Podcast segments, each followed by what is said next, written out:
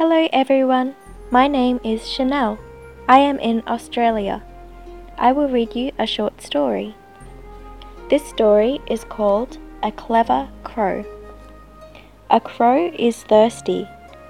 He finds a bottle with a little water in it. But the neck of the bottle is too long. The crow can't get the water.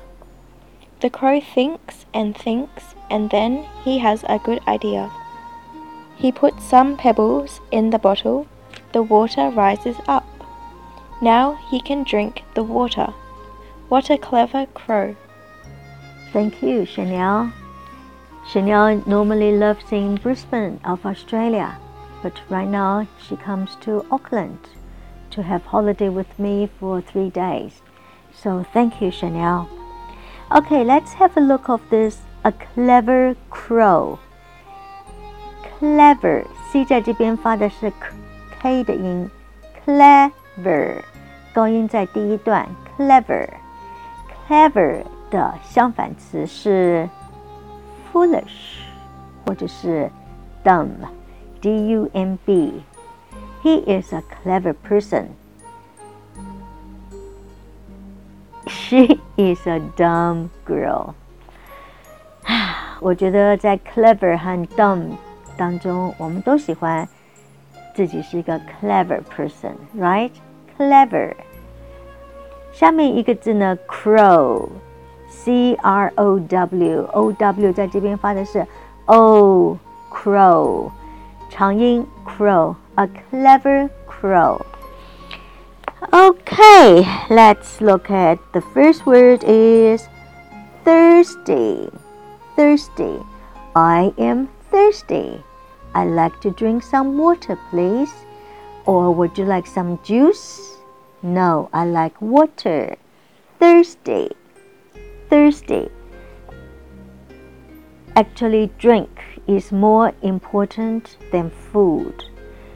We can survive without food for a long time, but human being cannot survive without water for long. So, thirsty Bottle. Next word is bottle. Bottle. 高音在第一段。Bottle. 瓶子的颈子叫做 neck，奇怪哈，n e c k neck。我们都知道 neck 是我们的颈子，we all have a neck。瓶子的颈子那一块也叫做 neck，啊，很很有意思哈，neck。 Bottle，bottle 是瓶子的意思。Some bottles are made of glass, some bottles are made of plastic, some is even made of aluminium. Bottle, bottle. Ah, get some water. Thinks, think, T H I N K, think, 想.